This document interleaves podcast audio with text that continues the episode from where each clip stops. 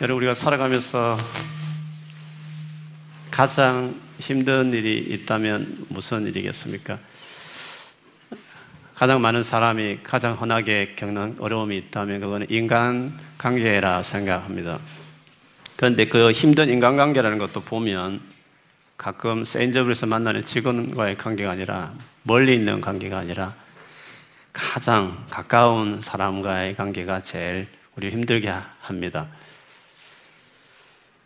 누구보다도 평소에 잘해 주었던, 누구보다 많은 시간을 보냈던 그런 사람들이 우리를 힘들게 할 때가 많습니다. 그래서 예수님도 내 원수는 집안 식군이라 이런 말씀도 하셨습니다. 가장 가까운 관계인데 왜 힘든 것일까요? 사랑이 부족해서 그럴까? 생각해 보면 아닌 것 같습니다. 그래도 누구보다도 사랑하는 사람입니다. 물론 뭐 사랑이 부족해서 그런 부분이 있을 것입니다.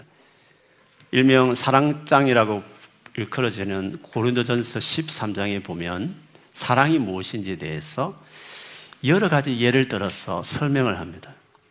근데 그것들 중에서 가까운 관계에서 사실은 필요한 것인데 잊어버려서 그것을 실천하지 않는 사랑이 있습니다. 아마 그것 때문에 가까운 관계에서 어려운 것이 아닌가 싶습니다.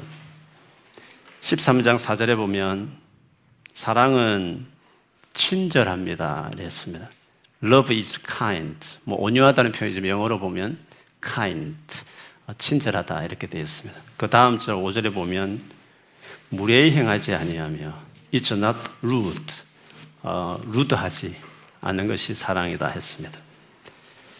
다른 사람에게는 그렇게 말하지 않을 텐데, 다른 사람에게는 그렇게까지 행동하지 않을 텐데, 너무 가까운 관계다 보니까, 잘 아는 사이다 보니까, 쉽게 내뱉고, 쉽게 행동하는 무례한, 예의 없는 행동을 가까운 사람들에게 더 하니까, 사실은 남들이 하듯이 조금만 젠틀하게, 좀 이렇게 부드럽게 말을 하면 될 것을, 편하다고 가깝다는 이유만으로 함부로 말하고 행동하는 예의 없는 루드한 그 행동이 가까운 관계에서 좀 상처를 주고 어렵게 하는 것이 아닌가 싶습니다.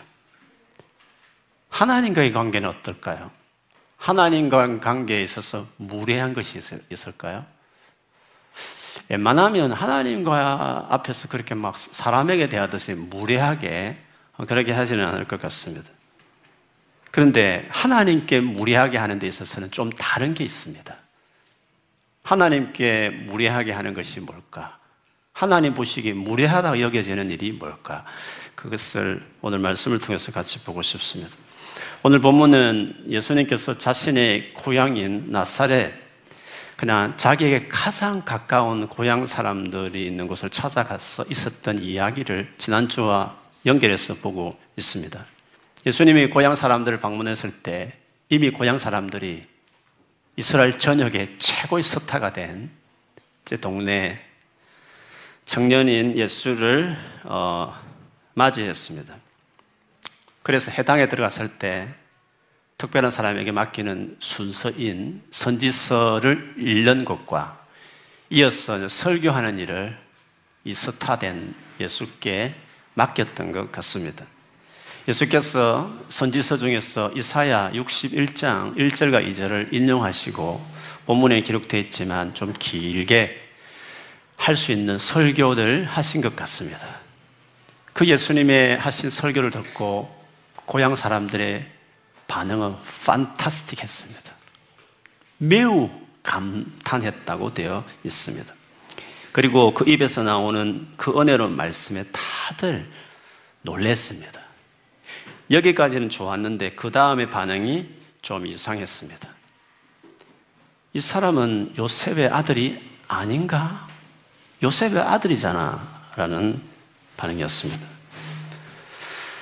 듣기 나름이지만 그냥 들으면 야, 어떻게 요셉의 아들이 저렇게 대단한 사람이 되었지? 우리 동네에 큰 인물 하나 나왔어. 나사렛의 영웅 예수. 이런 식의 말처럼 들릴 수도 있습니다. 칭찬할 말처럼 들릴 수 있는데요. 그런데 이어서 하신 예수님 말씀을 보면 그런 칭찬의 뜻이 아니었다는 것을 알 수 있습니다. 23절 보면 예수님이 그들에게 말씀하셨습니다. 너희는 털림없이 나더러 의사야 네 병이나 고쳐라 라는 속담을 끌어대면서 내게 말할 것이라는 것이죠. 내 의사야 네 병이나 고쳐 이런 말을 언제 하겠습니까?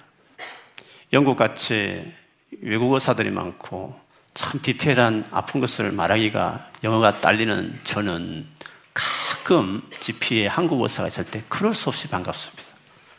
그래서 어, 그 의사, 의사를 있으면 찾아가서 정말 같은 나라 사람이니까 잘 도와달라는 의미로 어지할 만도 하지 않습니까? 당연한 것입니다. 그런데 어떻게 고향 사람인데 의사야 니나 고쳐라 이런 말을 하겠습니까? 그거는 믿음이 안 가서 그런 것입니다. 제대로 병을 고칠지 안 고칠지 도무지 믿기지 않으니까 니부터 한번 고쳐봐. 그런 식으로 어, 말을 했겠죠.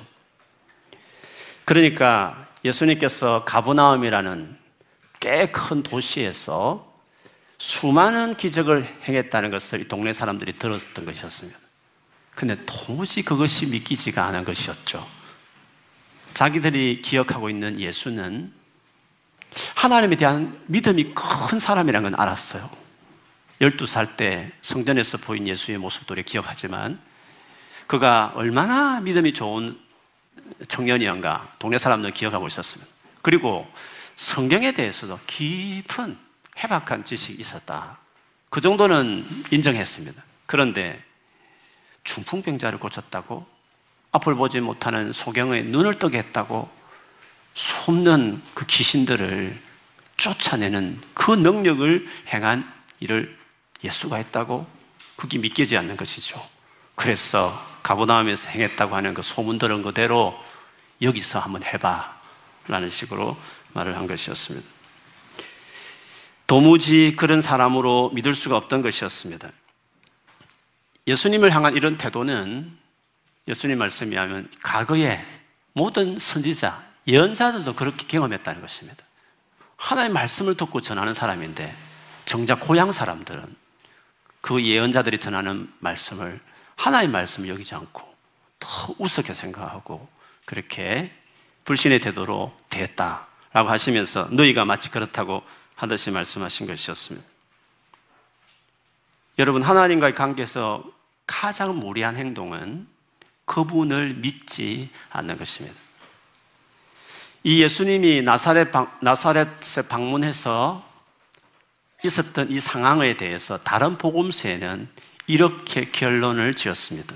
마태복음 13장 58절에 보면 예수께서는 그들의 믿지 않음 때문에 거기서는 기적을 많이 행하지 않으셨다. 그들이 믿지 않음 때문에 기적을 많이 행할 수 없었다. 이런 식으로 결론을 말씀하셨습니다. 이 믿지 않는 것, 이 불신의 문제는요, 교회를 안 다니는 사람보다도 이미 교회를 다니는 사람들, 그것도 오래 다니는 사람들, 누구보다도 설교를 많이 들어서 성경에 대한 지식을 가진 사람들, 교회 활동에도 많이 참석하고 교회 봉사도 하는 사람들이 흔히 가질 수 있는 어, 심각한 문제라고 할 수 있습니다. 근데 더 큰 문제는 그것이 그 믿음 없는 태도가 하나님 관계에서 가장 큰 문제라는 것을 스스로 제대로 인식하지 못하고 살아가고 있다는 것이 더 큰 문제입니다. 왜? 교회 매주 나오니까. 교회 활동 그런 데 열심히 참석하니까. 거기까지 봉사까지 하니까. 자기가 믿음이 없다고 전혀 생각하지 않는 것입니다. 그래서 예수님과 좀 친하다고 익숙하다 여겨지는 나사렛 사람들이 사실은 가장 믿음이 없었던 것처럼 익숙함, 교회 생활에 익숙하다는 그 한 가지가 교회에 막 온 사람보다는 믿음 있지라고 스스로 착각하기 때문에 그 믿음 없음을 심각하게 생각하지 않고 다닌다는 것입니다. 여러분, 하나님을 사랑하는 것이 쉽겠습니까? 하나님을 믿는 것이 더 쉽겠습니까? 하나님을 사랑하는 것이 더 쉬울까요? 하나님을 믿는 것이 더 쉽겠습니까? 언뜻 생각해 보면 하나님 아들 예수께서 내 죄를 위해 십자가에 돌아가신 것을 난 믿습니다. 그러니까 믿음은 너무 쉬운 것 같고 좀 사랑하는 것은 좀 어렵다. 이렇게 생각하실 분도 계실지 모르겠습니다. 근데 믿음에도 종류가 있듯이 그런 믿음 말고 예를 들면 지금 내가 심각한 어려움을 당했습니다. 근데 이 어려움을 당했지만 하나님께서 이것을 아시고 나의 기도를 듣고 계시고 그래 반드시 이 문제를 해결해 주실 것이다 라고 믿는 것은 어려운 겁니다. 지금 현재 당면한 이 어려운 답답한 것을 하나님이 반드시 도와주실 것이다. 그 문제를 내려놓고 그 문제를 어, 해결해 주실 것이라고 믿는 것은 어려운 것입니다. 그래서 하나님을 사랑하는 것보다도 더 어려운 것은 하나님을 믿고 의지하는 것입니다. 이스라엘 백성들이 애굽에서 구원을 받았습니다. 그리고 광야로 들어갔습니다. 2년 정도 지났습니다. 가데스 바네아라는 지역에 도착했는데요. 조금만 올라가면 하나님이 약속한 가나안 땅이었어요. 그래서 각 지파별로 한 명씩 뽑아서 12명이 그 가나안 땅이 어떤 땅인지 미리 보기 위해서 정탐하러 갔어요. 돌아왔죠. 그 땅은 판타스틱한 땅이다. 너무 놀랍다고 다들 동의했습니다. 그런데 여러분 아듯이 10명은 땅은 좋지만 그 이미, 거기에 이미 오랫도록 살고 있던 사람들은 엄청나게 강한 사람들이다. 그들이 살고 있는 성은 요새다. 우리는 그들 앞에서 메뚜기 같은 존재들이다. 라고 막 이야기했습니다.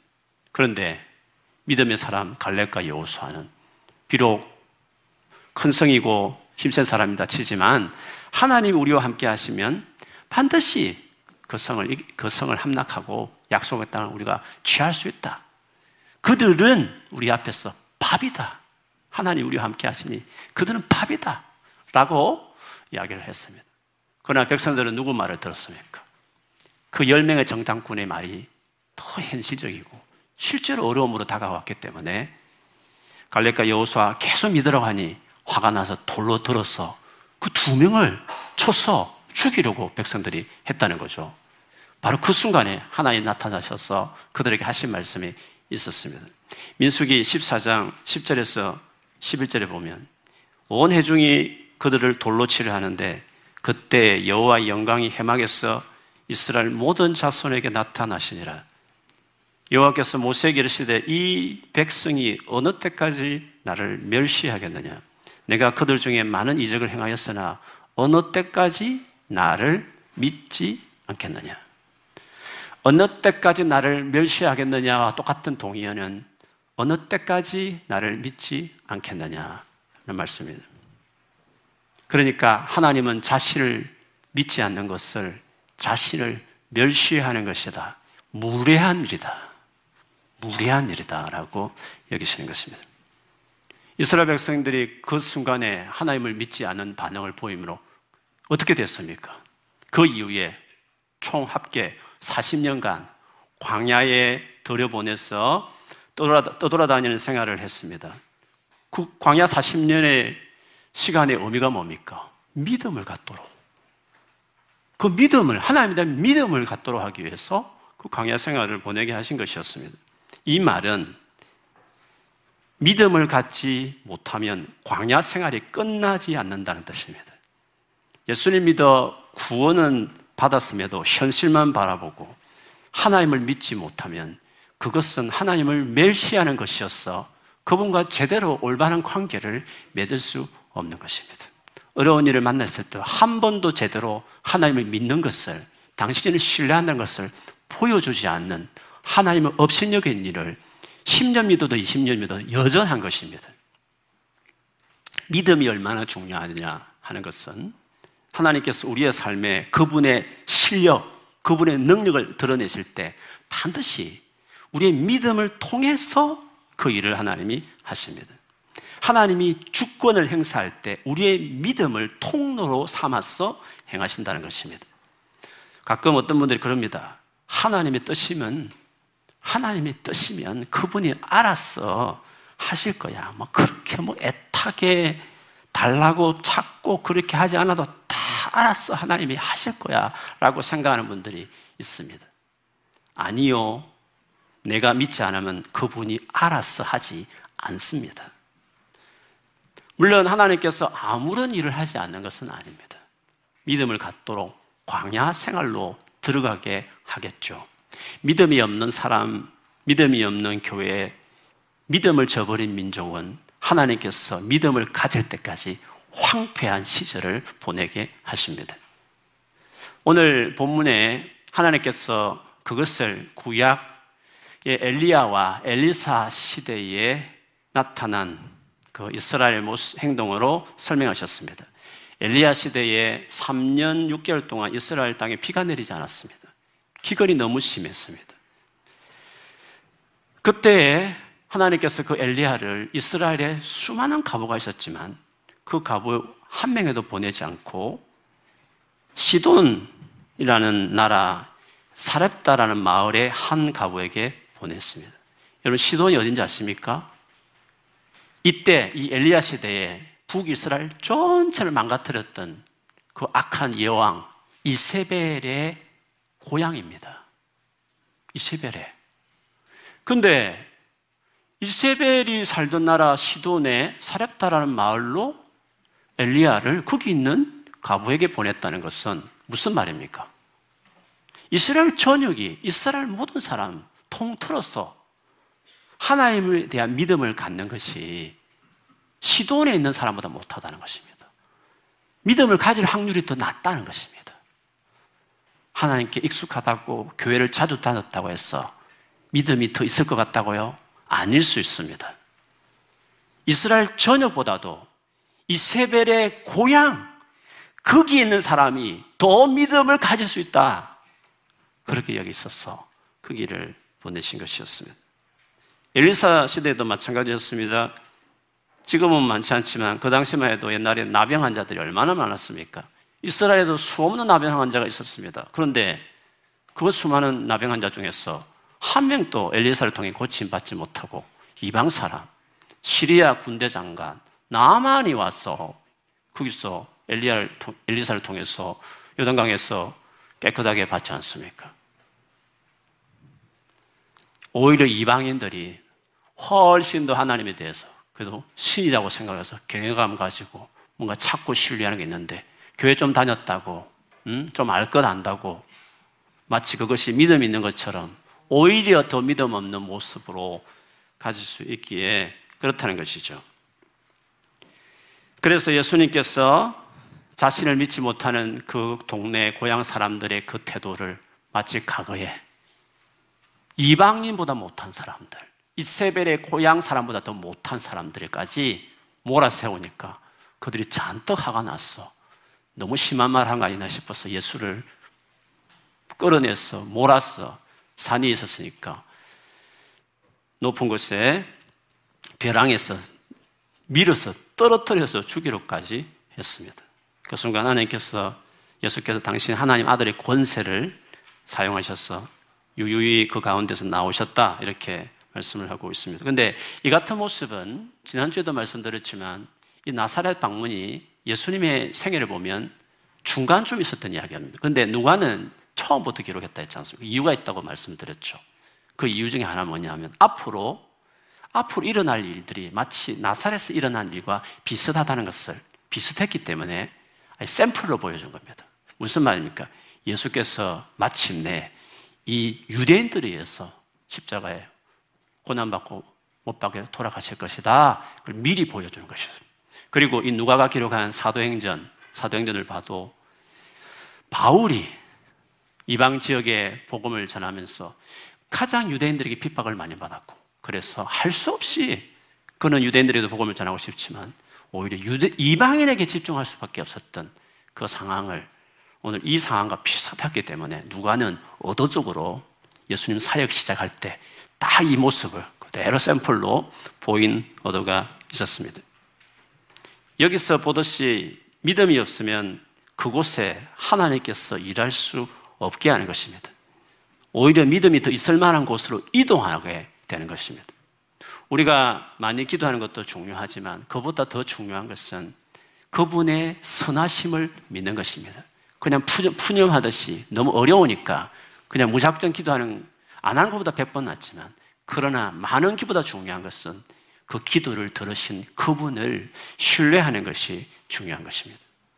하나님은 하나님은 항상 우리와 함께 일하시기를 기뻐하십니다. 하나님은 당신의 일을 하실 때 우리를 당신의 일의 동역자로 부르십니다. 동역자, 무슨 말 합니까? 동역자라는 것은 말 그대로 우리가 중요하다 이 뜻입니다. 근데 너는 간판이야. 내가 알아서 다 일할게. 너는 그냥 간판이야. 그냥 자리에만 있는 거야. 그렇게 하나님이 말씀하시지 않는 것입니다. 동역자라는 것은 우리가 반드시 우리의 몫이 있다 이 뜻입니다. 무슨 말이냐면 내가 그 일을 하지 않으면 하나님이 일을 하지 않는다. 절대로 일할 수 없다. 하실 수 있지만 일안 하겠다. 정한 우리의 몫이 있다 이 말입니다. 하나님께서 같이 일하는 파트너십으로 우리를 불렀을 때 우리가 뭔가 해야 될 역할이 있는데 하나님께서 우리에게 요구하신 게 뭡니까? 실력입니까? 물론 실력도 중요합니다. 좋은 성품과 인격입니까? 있으면 너무 좋죠. 그러나 그것보다도 더 중요한 것은 그분에 대한 믿음입니다. 그분을 믿지 못하면 하나님께서 당신의 뜻을 실행할 수 없습니다. 내가 다 할 수 있다. 능력, 선하심 내가 다 할 수 있다. 그러나 너는 네가 해야 될 것이 있다. 그렇게 일할 나를 네가 믿어줘야 된다. 모두가 의심하지만 모두가 안 될 거라고 말하지만 그 일을 행할 장본인 네가 해야 될그 일을 이루기 위해서 불른 부름받은 네가 반드시 해야 될 일이 있다.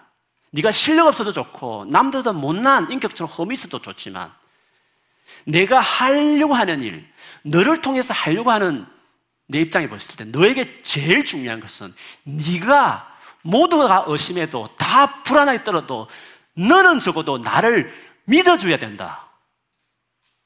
믿음이 내가 동역자에게 제일 요구하는 것이다. 네가 믿어주지 않으면 나는 너를 통해서 아무런 일을 할 수가 없다. 믿음을 중요하게 여겼습니다. 아브람 유명한 아브람 아내 사라가 90세 그 아들 이삭을 낳습니다. 근데 그 90세 때 보면 이미 사라는 폐경됐고 갱년기 다 지나서 의학적으로 도무지 아기를 낳을 수 없는 여자였습니다. 무슨 말이죠? 실력으로 아기를 낳을 수 없다 이 말입니다. 인간적으로 하나도 0.000000 곱하기 100 1해도 하나도 보태서 아기 낳을 수 있는 도움을 전혀 어떤 실력도 아기 낳는데 사라의 어떤 실력도 통하지 않는 상태였단 말이죠. 하나님이 당신이 기적 같은 일을 할 때 우리의 실력을 한다? 최선을 다하는 것도 맞지만 그러나 중요한 것은 그 일을 할 장본인이 하나님이 하실 것이다. 모두가 다 의심해도 하실 것이다. 믿어줘야죠. 당신의 생애 가운데 누가 당신의 생에 일을 합니까? 누가 믿어야 됩니까? 여러분 당신께서 여러분 자신이 여러분에게 하나님 하실 일을 여러분 자신이 믿어줘야죠. 여러분 가정에 도대체 누가, 누구의 믿음을 통해서 여러분 가정을 축복하겠습니까? 여러분 자신들이 믿어야 되죠. 여러분 직장에, 여러분 사역 현장에 거기 하나님이 일을 하고 살 때, 누가 거기서 모두가 안 된다고 말하고 모두가 잘못된 길을 가더라도 거기서 하나님께서 놀라운 일을 행하려고 할 때 도대체 누가 거기서 하나님을 믿어주는 사람이 되어야 되겠습니까? 믿어주는 사람이 있어야 되는 것입니다. 믿음으로 서 있는 사람이 필요한 것입니다. 그런 사람을 통해서, 그를 통해서 하나님께서 선하신 그 일을 거기서 하시는 것입니다. 사라가, 사라가 자기 아기를 놓을 수 없는 상황이니까, 지금 이 상황에 있을 수 없는 일이니까, 애기 낳을 것이라고 전혀 생각을 하지 않았습니다. 너무나 당연한 것입니다. 우리라도 다 그렇게 했을 것입니다. 하나님께서 어떻게 하셨습니까? 창세기 18장에 보면 그 아브라함 집을 천사 두 명 데리고 방문을 했습니다. 물론 그 이유는 있었으면 소돔과 고모라 성을 멸망하게 시키기 위해서 그래서 방문한 것이 있었습니다.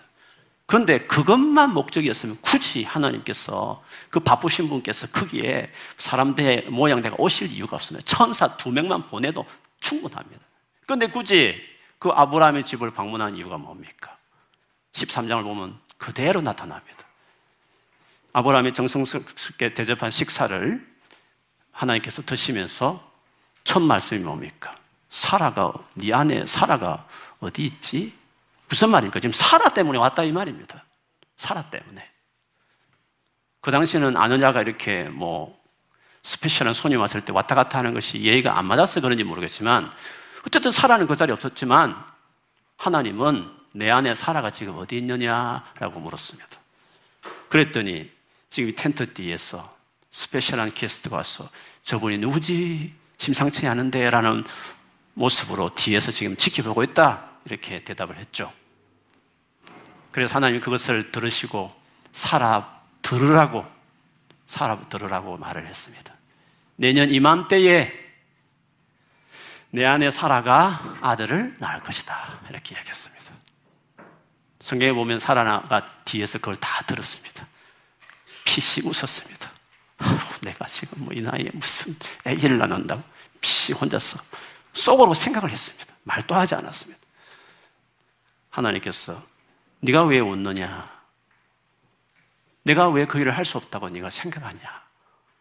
갑자기 뒤에서 그 말 듣고 사라가 엄격길에 너무 황당하고 너무 당황스러워서 저, 저, 안 웃었습니다.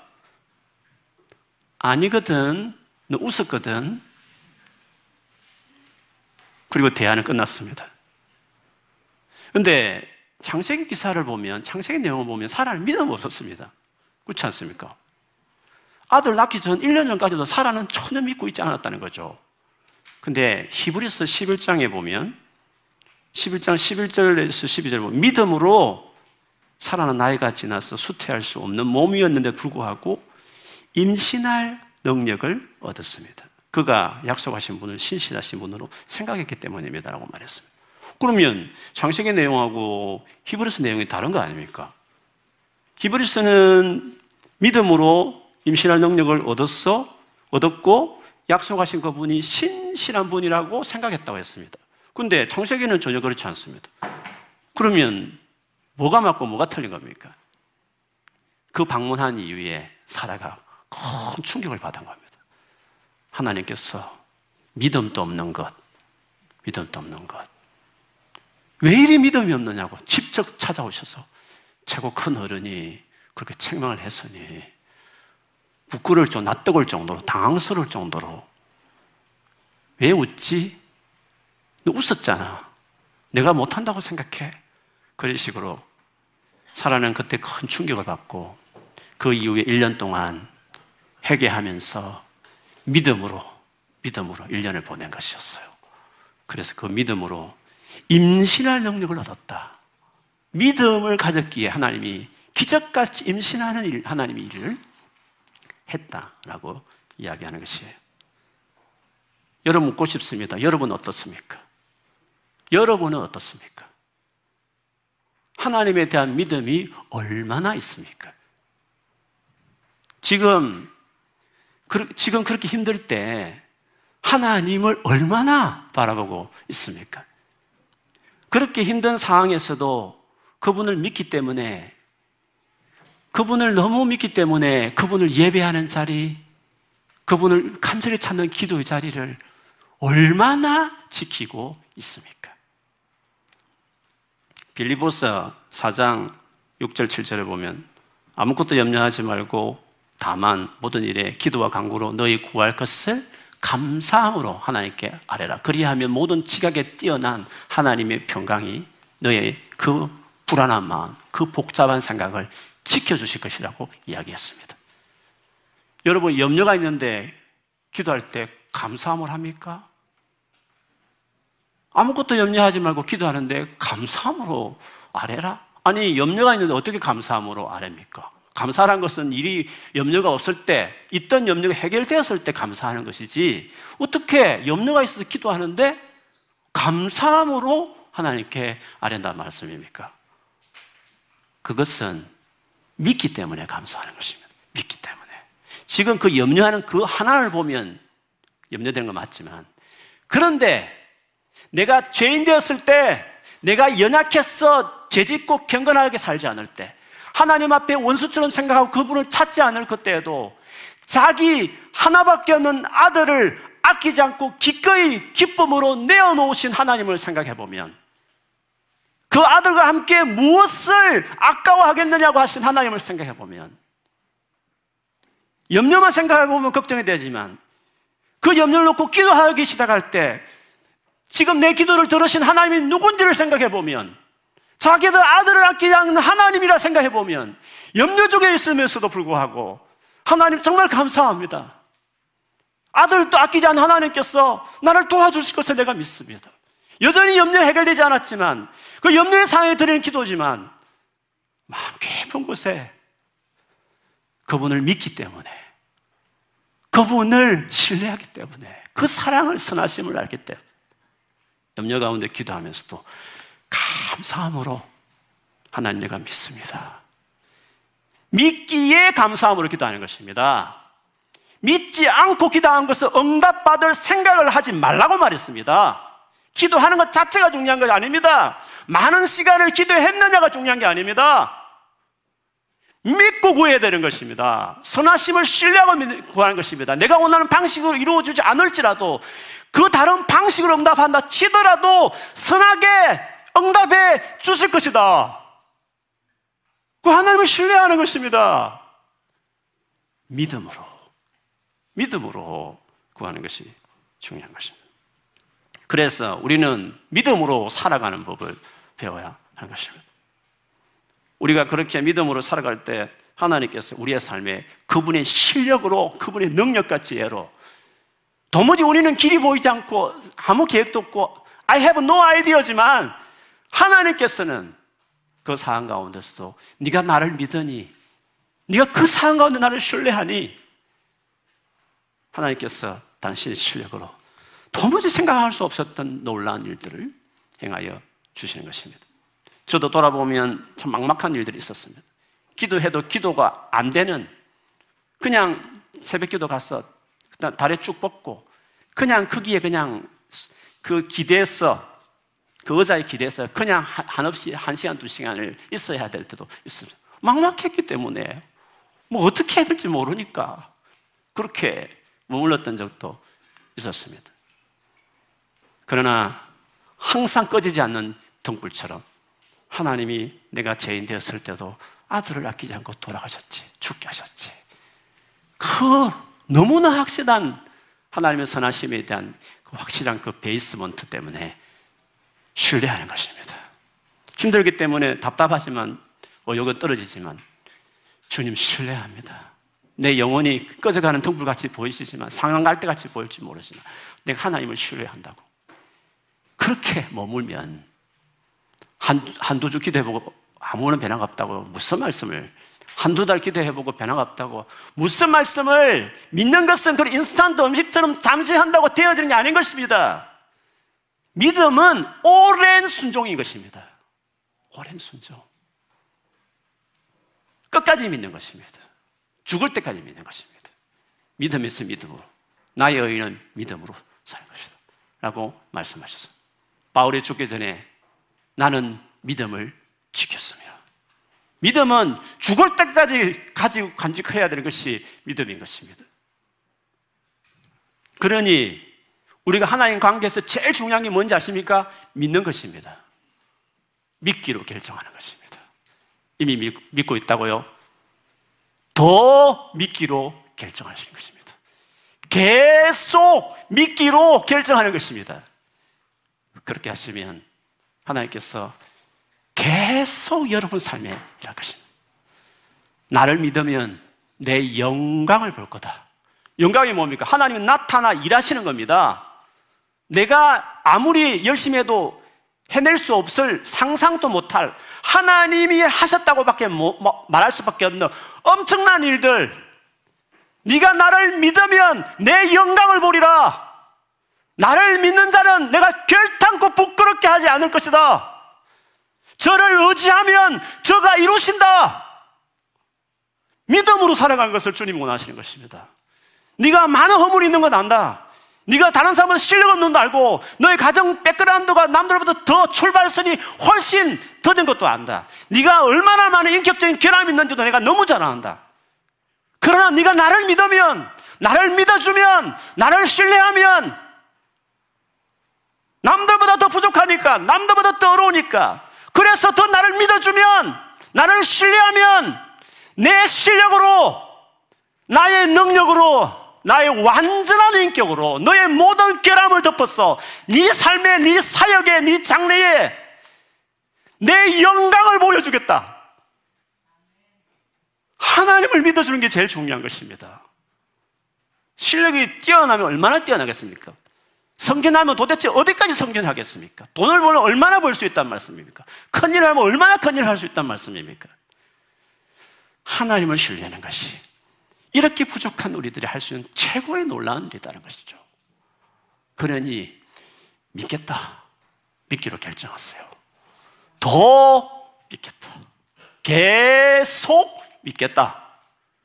결정하시면 주께서 여러분의 놀라운 일을 이루실 줄 믿습니다.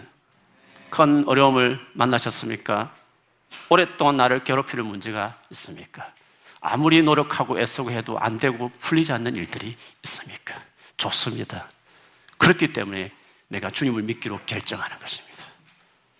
믿으면, 믿어드리면, 믿어드리면, 믿어드리면 주님이 딱 믿는 자를 주님 부담스럽게 생각합니다. 저가 나를 믿으니 부담스럽다. 그래서 주께서 네 믿음대로 된다고 되게 하겠다고 하시는 것입니다. 그래서 믿음이 없이는 주님을 기쁘시게 못하는 것입니다. 그러니 믿으면 하나님을 기쁘시게 하는 것이에요. 믿으면 돌파가 시작되는 줄 믿습니다. 하나님을 신뢰하고 의지하고 한 주간 사는 것입니다. 수많은 어려움을 내가 딱 직면하는 것입니다. 그렇게 사셨어. 하나님이 여러분을 통해서 놀란 일을 행하시는 걸 경험하는 모든 우리 성도들이 되시기를 주님 이름으로 축원합니다. 아멘.